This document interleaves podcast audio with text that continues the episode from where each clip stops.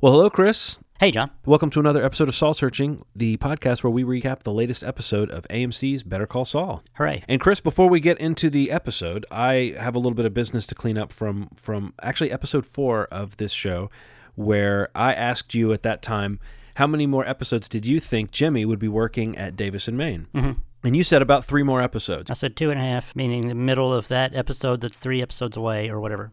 Yeah, right. In fact, which is almost incredibly accurate because about halfway into this episode, episode seven, now that was episode four. So we had episode five and six and half of seven where Jimmy was still employed. We didn't talk about it on the show, but off air, we kind of made a bet. I said, if you're right about this, if it's two and a half episodes, name your terms, is actually what I said. Yes. So as you can see, here I am with your spoils uh, your sleigh bells, Thank you. a gallon of my famous gumbo, Mm. and two kittens, one black, one calico. Yep, just like I asked. Thanks. This is great. I'm glad I got it correct, or I would have had to give you a dollar. At any rate, I've got to recoup my losses here. I was wondering, and this sounds a little nutty, I think, but I found this website that lets you gamble on anything. Uh-huh. You can just pick anything and you can bet money on it. Uh-huh. So I was going to ask you a few questions about the future. I mean, now that I know that you've got these amazing uh, precognitive abilities, do you think maybe you could help me out with some of these bets? Well, uh, sure. I mean, if you have that much confidence in, in me, uh, then uh, I'll, I'll give it a shot. I have an almost foolish amount of confidence in you based on this one simple thing. Okay. I just got some questions here that I'm going to ask you, and you can just give me your first thoughts if, if that's all right. I mean, is that how you do it? Do you kind of go to your first thought? Yep, just a gut. All right, give me some gut reactions to Okay. what happens in Star Wars Episode 8. Uh, Chewbacca eats BB 8. Okay. Chewbacca. All right. Who will win the 2016 presidential election? Wolf Blitzer. Oh, you know? You wouldn't expect it, But I mean, it makes so much sense when you say it. right, when you really look. Now, maybe the most important question When are we going to end this bit? Mm, how about uh, right now?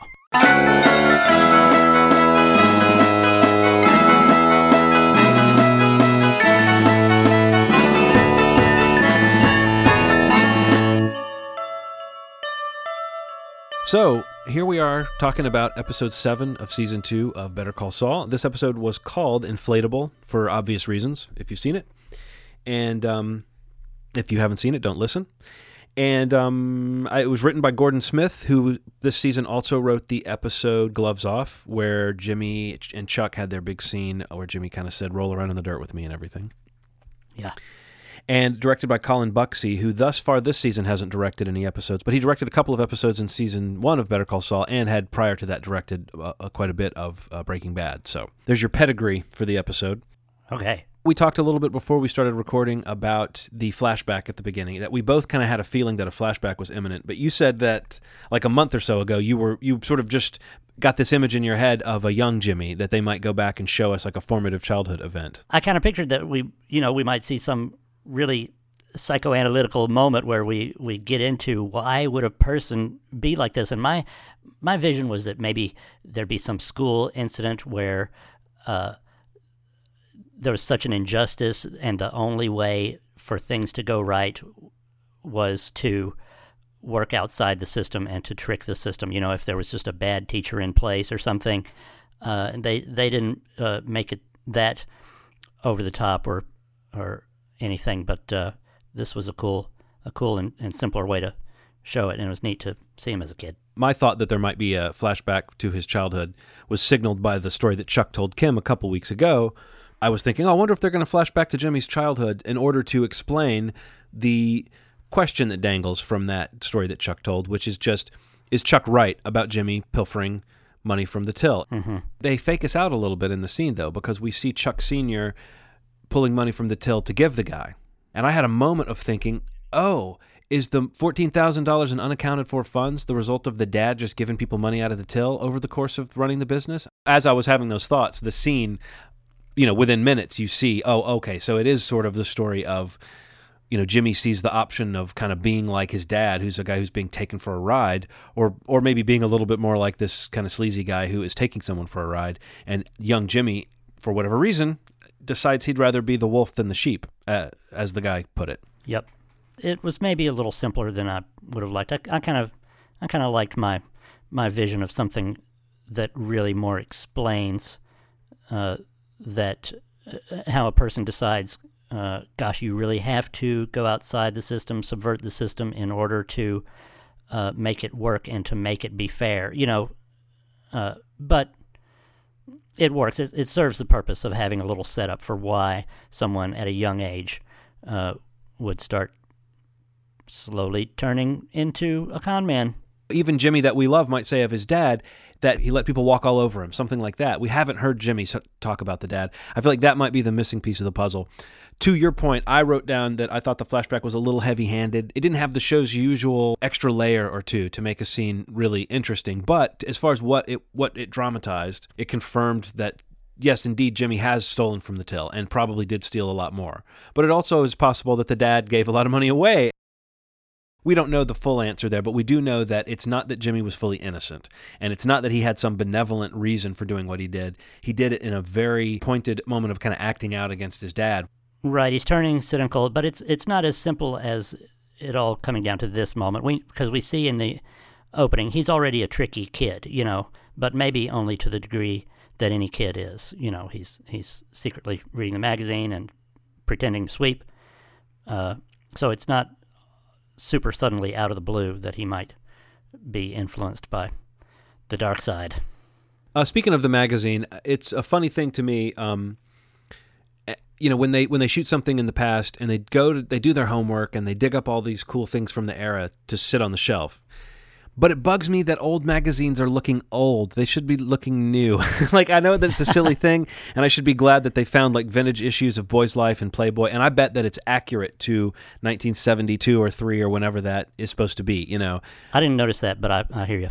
All right, so we, we pick up the episode, the episode proper that is, with Jimmy sketching out logos for what we realize n- later is going to be Wexler McGill. Did you see where that was going in any way? I didn't put together. I looked at it and said, hmm, WM, he's got a lot of nice uh, possible ideas for logos, but uh, I, it didn't occur to me Wexler McGill. I don't know for sure that I was thinking law firm Wexler McGill, but I did think, oh, W for Wexler, M for McGill and I, I, I came into this episode thinking so much about Jimmy trying to do something new. Right. Actually, that scene doesn't have much to do with Jimmy. It's just a little note that he's doodling in his sketch pad because what he's actually down at the courthouse to do is to represent Mike in his attempt to change his account on the books as to what happened. It's Mike going in and saying that the gun is not Tuco's, but he's not admitting to it being his gun, which I thought was a yeah. little strange. Why do you think he's not doing what the Salamancas asked him to do? Yeah, I don't know where that comes from. I guess it is uh, uh, between the two of them. It's a decision they made to uh, make the blow as as small as possible to to Mike's uh, reputation or or whatever punishment he might get. I wondered if that was a Jimmy tactic or if that was like what Mike wanted to do. And I wondered if Mike was sitting there mum because he was told to act mum and he wants to incriminate himself as little as possible and not say anything, or if that was Mike fuming because Jimmy is being such a weirdo. I mean, I just couldn't tell like what was up between those two characters in that moment. I, I do think it was a moment of interesting deflation of our expectations because we've been looking so forward to seeing Mike and Jimmy get back on screen together.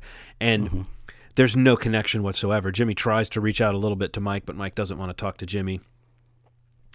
Um, he doesn't even want Jimmy to do him a favor because he recognizes right. that's getting into a favor cycle with this guy. He doesn't want to have anything to do with him. He knows that Jimmy is not fully on the up and up, and that's exactly the kind of guy he needs right here. So every time he goes to him, it's like, I need that kind of lawyer, so let me call that guy. But I I don't particularly like him, and uh, yeah, we've seen scenes where Jimmy seems to kind of like Mike, or at least he's warm to him, in a in a funny way, or makes fun of him like he's playing with him and says, "This is my granddad."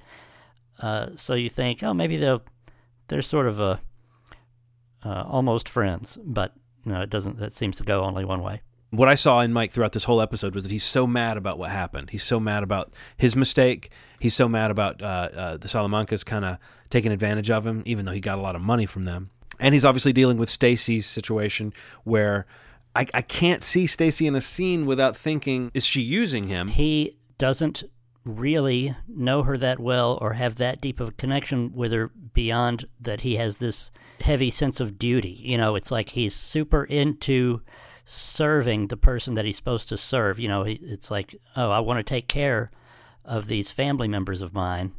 So he's really into that. But not so into opening up about his own, you know, personal character or letting anybody know that he's a, a, a secret badass or whatever, you know. Uh, so he just puts on this little uh, character of the super nice guy who says, "Yeah, whatever you want, dear," and she, a little bit the same way, can't help but sort of accept what he's offering her, and so and that's the main thing she's she's going through with him. I mean, obviously she would be happy to get that house, but I couldn't tell if I was reading like genuine excitement and happiness over having a nicer house and a place for her daughter to feel more safe versus a person who is sort of going down their own wrong path of depending too much on this man. Yeah, I see it as she feels a little bit bad that she's letting him help her so much financially. Uh, but every time she tries to voice gosh, I feel a little bit bad about this. He says, no, no, no, whatever we could do, no problem. You can, you can get it. And she says, okay. Again, the actress is good, the writing is good, the filming is good. Everything has been on point to the point where I just have realized that there's a little bit of a vacancy where her character is for me in terms of understanding that relationship. That that that whole dynamic could be richer. Yeah. If I if I felt like I knew a little bit more about her other than just the fact that she needs help. Right. I guess I will stress that I don't think she's been pushing for anything totally extravagant. It's not like she's trying to buy a McMansion, or it's not like she's getting a, a, a jet ski or something like that. But she could get greedy, and and that could be a, a story that after uh, after he keeps treating her like this for a little too long, she could be like, "Oh, could I get a get jet ski now?" What did you think of Mike's eventual outcome from that, where he was saying, "Okay, I'll get you this money," and then he's what? He's staking out the the the little restaurant and market where the Salamancas meet. Like, what's happening there? What do you think he's going to try to do? I have my own thoughts, but I wanted to hear hear yours. Well, that's my question. I don't know that I have thoughts as much as as questions. So just like, what is he just planning on having a one man heist on the Salamancas and stealing a bunch of money from them, or what? Do you think we're going to get to Gus Fring this season? No. I mean, I could see this whole thing with him going up against the Salamancas being the thing that puts him in contact with Gus. You don't you don't think so? You don't see it going there. Unless it's like a cliffhanger moment like like, ooh, the end of the last episode, we see that he exists. So that was a cool way to end the season. You know, they might do that, but I feel like it'd be more like they would put him off until next season or later. I'm not interested as much in the last scene of the season, him popping up, as much as I would be him popping up as a character who we meet organically, and if something happens, and we we know the significance of this guy when we see him. Gus is the next link in that chain as far as how do the characters we've seen thus far from Breaking Bad, how do they connect to the greater events on Breaking Bad, and, and specifically Mike. It's Gus. I mean, because Mike worked for Gus. Right. Which, you know, if he goes right to working for Gus, maybe he never does have a moment of working with Jimmy and thinking Jimmy's an all right guy. I mean, like maybe he's always just looking at Jimmy. I mean, I wonder if, if, you know, he does seem a little bit cozier with Saul, but not like friendly, just he's got more of a working relationship with him. So it just seems like he's got to have more of a working relationship with him in some storylines, or else it's just odd that he's even on the show. Well, he's probably on the show because he's a popular character from Breaking Bad, and the producers had the chance to work with the great Jonathan Banks and have him as a regular on their series. But as far as within the world, yes, uh, if if they don't intersect and kind of join in on the same plot line soon, I, I think that it will it will kind of serve to make the show seem less unified. After all, the name is uh, Better Call Saul, not Better Call Saul, and also this Mike guy who's really cool. right. Speaking of the lead of the show, I was wondering what you think the purpose of the Davis and Main storyline was, if we can assume that for for the for the you know in general, maybe we'll see Clifford Main again, maybe we'll see Erin or Omar or different characters again. But in general, it seems that there's no reason to go back to Davis and Main next week. Right. And I guess, yeah, the question is why did we go into that story wise and come back out when we could have just had at the beginning of this season, Jimmy starts up his own little firm instead of doing that uh, eight episodes later? Right. My answer would be that maybe they just wanted to really, before getting to that, demonstrate that Jimmy would be a bad fit uh, if he tried to work in that world, and they showed us uh, that he is.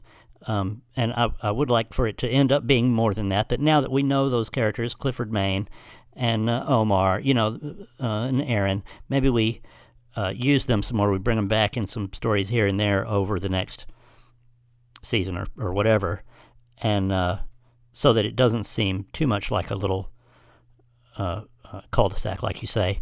But um, but yeah, maybe it is just that realistic of a story that, like you do in life, you you make a turn, you go down a road a little bit, and you say, "Oh, this isn't for me," and you turn around, and you get back out. Um, I I think yeah, everything you said, I pretty much I pretty much agree with. I think that like like for instance, Omar got a little bit more screen time in this episode. Yeah. and he uh, he got to show a little bit of charm, and you know the fact that he seemed a little bit hurt when Jimmy was ready to leave, and he was glad when he was staying, and he was happy to help him, and we found out he has kids and all this stuff. That felt very like either the swan song for a background character who, who we got an extra moment with, or a little hint of there's more here. Right. Now we know he has kids. Now we know he's going to help Jimmy out if he can. I, that could easily become Jimmy's liaison in some future case or story or something like that.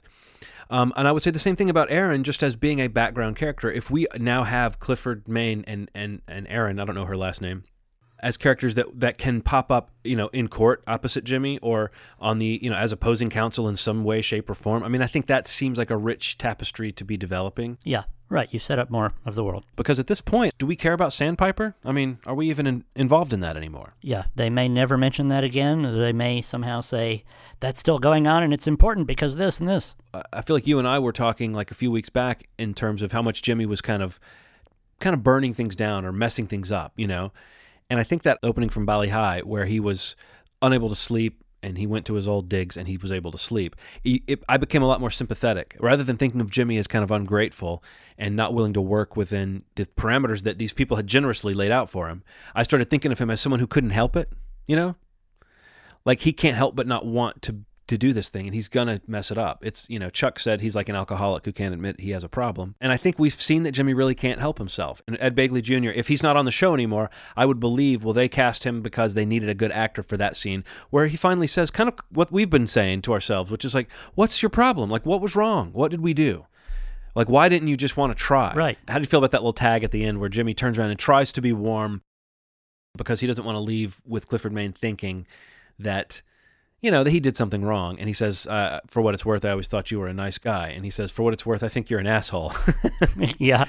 like do you think jimmy needed to hear that well, yeah, to the degree that we all need to hear that when we mess up with people, then yeah, but he he had to kind of know already. But so yeah, it was very realistic. You have those moments in life where the person tells you uh, how you've screwed up uh, or done them wrong, and you hear them and say, "Gosh, they're right." And I can't really say anything right now except for, "Okay, then I am leaving the room." Sorry, but sorry doesn't cut it. I know, and so that's the end of this scene. Uh, yeah, it had that that uh, tone, which really is a hassle to go through. Yeah i mean i think you're right i think that you hit the nail on the head that it's that moment where you really don't have any ability to defend yourself and i mean i can think Right. of personal relationships and work relationships where you you just can't say anything you and you're not if, if you have any dignity you don't say anything you know And sometimes there's no reason to anyway because you're leaving. you're leaving and this person doesn't care. Like this person now you're dead to them. Right. Clifford he was open. Like I love Yeah. that they underscored it that the end of that that it was like we brought you on, we gave you everything. Right. We made it totally comfortable for you. We gave you a chance and a second chance. Yep. And you and and you just gave us the finger. What what gives? You know, like I love that they didn't let the character not or the viewers like avoid facing that Yeah. that here's a guy who who yeah he couldn't do it like because now we're I think I am going to enjoy watching him you know be this proto Saul that he's becoming now um, a little bit more because I'm not going to be nagged by this idea of why doesn't why does he have to be Slippin' Jimmy? I believe now that he has to be Slippin' Jimmy. I don't quite understand what that is in a person that makes him that thing that may be self destructive in some way or just destructive. Well, when you're a kid and somebody tells you you can only, uh, everybody's either a wolf or a sheep, and which one are you going to be? Sometimes that uh, uh, hits you really hard. Can you think back to those moments where some grown up said something to you and you remember it now and it meant something to you and means something? Yeah. But if you told someone, they almost wouldn't believe you, like that you actually changed your life because of that one thing, you know? Right, or it kind of messed you up, or something you heard on a, a PSA or something that could just totally uh, hit you uh, too strong. Uh, as a kid, things people say can really be strangely powerful. Yeah. I mean, which again, not to say that you're blaming the person, because I'm bet, you know, I, I'm sure we say things all the time to people that are offhand and they, they mean more or different things to that person than they, than they meant to us. But Yeah. the way that Jimmy got to getting fired, though, was one of my favorite moments of the show in two seasons so far. I loved the montage. So yeah, Jimmy gets the idea for the the flashy clothes from the inflatable uh, windsock man. I was wondering, what do you call those things? Mm, yeah, I, I like uh, Windsock Man. I don't know uh, what they call him. I hear everybody else calling them what they called them on Family Guy, and I don't watch that show much, but I did happen to see the, you know, they had the wacky waving inflatable arm flailing tube man is what it was, like a, a television commercial on Family Guy that has like a song and everything. Uh-huh.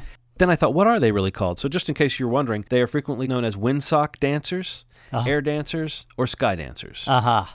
But it was nice to see the way the wheels, you know, the, the way the idea occurred to him, and you see him driving away with that grin on his face. That was to me was a flashback to last year when he was driving away with that same kind of grin uh, at the end of the season. You know, when it when he was listening to Smoke on the Water, and he's just told Mike he's never going to be hindered by trying to do the right thing again. So it's like Jimmy drives around in the car and gets uh, gets inspiration or something like Yeah. that. But I did like that what we saw next was a very linear. Uh, you know, you started to see, oh, he's trying to get fired, and that the flashy suits, rather than being some outgrowth of, I mean, maybe that is him on a certain level, but it was definitely an attempt to offend the kind of refined sensibilities at the firm. I, I thought that was just great. Yeah, it was one of the most fun scenes out of the whole series. Just to put together the the suits and the and the uh, the split screen stuff going on, and then the not flushing the toilet, and then the bagpipes, and the juicing. Uh, it was all just so ridiculous and over the top, but uh, perfect. I loved that his reason for um for not flushing the toilet involved being concerned about the Santa Fe watershed. like he had his he had his BS, you know, so ready. I just thought that that was Jimmy at his best, you know. Yeah. Even though Clifford Main is onto him, Yeah, it's like it's a perfectly executed prank. right. you know what I mean? You're gonna play it all the way out. I did enjoy that the guy that he runs into, the client that he runs into when he's first wearing like the salmon colored suit and looking totally flashy and inappropriate, that he's uh, Al Newman of Allied Funeral Homes.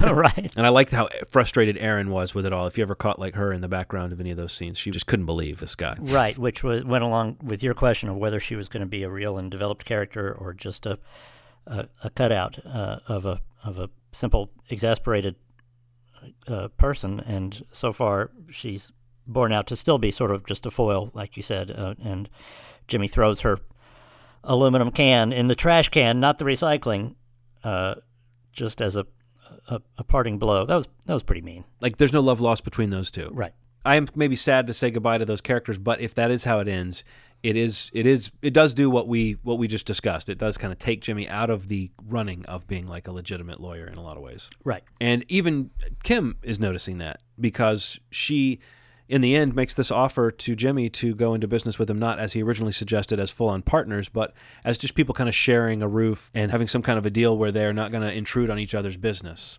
You know, she's smart. She's protecting herself because she knows if she's really in business with him, she's working with a tricky lawyer who's going to be constantly messing with the rules, and uh, and she could you know go down along with him when he when he blows up the world. but I mean, will she go down along with him the way she's setting herself up as being kind of separate? Right? Is it going to work? Is she going to separate herself but fail anyway to to stay safe from his destructive ways? Well, I mean, we've been looking at him pulling away from the world that she sort of seemed to want to be part of this whole time. And we're now seeing her realize she doesn't really want to be part of it with her Freudian slip of the century with calling Schweikart Howard. Um, which in the moment I thought, oh, this is going to play as her putting her foot in it at the end of the interview. But instead, it played much more as her realizing that Jimmy was right when he said that Schweikart was just Howard, you know, by a different name. Right. And also, I felt like the thing that spurred her to have that idea too was maybe when they they asked her what what were you wanting when you set out on this whole career, and she said just more, you know. And so maybe that uh, sparked in her mind a little bit too, like I, maybe I could go for more than just a new a lateral move. And and what Jimmy sells to her is what he kind of wanted to do with her last season, if you remember, when they were looking at the office space, and he said she could have the corner office and so forth. Do you remember that? Right. And I remember his feelings being really hurt when she didn't want to kind of stake her reputation on him at the time. And I think we saw a little bit of that hurt in this episode when he first mentions Wexler McGill to her.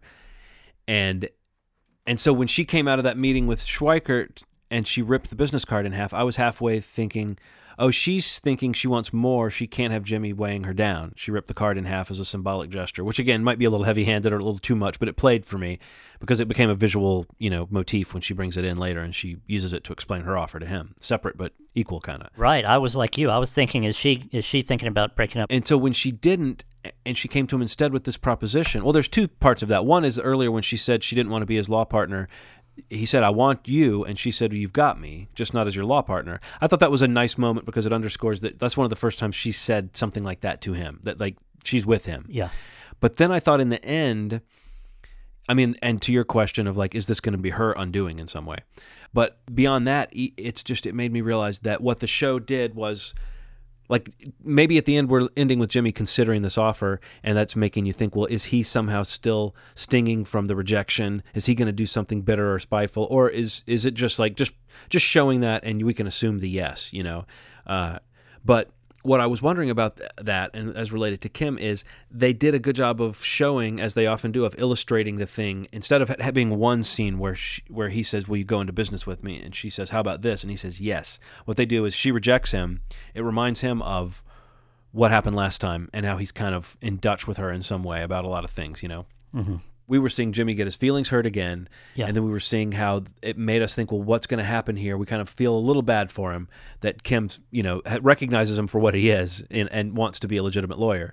So when she comes to him with this other offer, I found myself going, okay, maybe that was all there just to show that now that Kim's come to her senses, she does want to align herself with him as much as she can and be professionally safe. But I, part of that is encouraging him to be who he is. Mm-hmm. That's a huge part of that. Is that she's saying, "You do your thing your way, and I just won't I won't intrude on it. Yeah, or allowing it anyway. So in that sense, that seems like a really good offer. But do you think Jimmy now is? Has, do you think his feelings got hurt to the point where now he's considering it with a little bit of cynicism or a little bit of bitterness that oh she wants to go in with me, but she doesn't really want to go in with me? I think that's exactly it. He's that's why he's having to think about it, and we end on that because he knows. Oh, this is nice that she's sort of saying yes, but I wish she had totally said yes instead of sort of saying yes. And uh, but I gotta think he's gotta say yes because he, uh, I feel like he loves her a lot to the point that he has a lot of deference to her and will just say, "Okay, let's let's do what you want to do." Right. And he's okay with doing it on her conditions because also she's not saying you're going to work for me and you're not going to be a tricky lawyer. You know, she's saying you'll just be over on your side of the hall and we won't be too tangled up, but we'll we'll have the same building and it'll be nice. We'll be happy neighbors. And I like that when Kim comes to see him, he's not brooding in the back room about her turning him down. He's buzzing already. He's got activity going on. Yeah. I just thought that was a really cool indication of Jimmy's spirit and Jimmy's character that again redeems some of the kind of soul searching he's been doing. Boy, that sounds like a pun on the title of this show, but the soul searching Jimmy's been doing this season thus far. I was glad to kind of see uh, Jimmy unleashed just a little bit. Yeah. If Jimmy and Kim are in the same place working, that seems like we'll get to see them together a lot, and we'll get to see her reacting to him without being so hurt by him, you know, which I I want more of. Yeah. I do now worry more about Kim because it seems like if he left Davis and Main and started his own shop, you would see the progression to Saul Goodman without Kim having to be cut out of the picture in some way. But now, if they're going to be so closely tied, it just tells us that now there really does have to be a change in his status with Kim mm-hmm. if he's working as Saul Goodman in the future. Right before we get to the Breaking Bad setup. Something either goes south between them or something happens to her. Right. They can still say, oh, their business doesn't work out or they break up professionally, but she's still with him romantically even even after that. But you're right. It does make it feel like a bigger worry. Well, all right. This is the point where I say anything else? No, uh, I'm happy if you're happy. Well, I'm certainly happy, Chris. I think you can tell. Yeah. If you want to get in touch with the show, you can write us at saulsearching at gmail.com. You can find us on Twitter at saul underscore searching. And as I mentioned last time, you can, uh, if you happen to recognize us on the street, you can approach us and, you know, I would say do it politely, but you can approach us with any questions you might have about Better Call Saul. Yeah, that's a great plan. Any other ways to get in touch with you, Chris? Uh, old fashioned telegram, I think. Uh, well, Western Union quit doing it, but surely there's somebody out there will still provide that service. I think there's no better time than now to just say hot talk. Hot talk.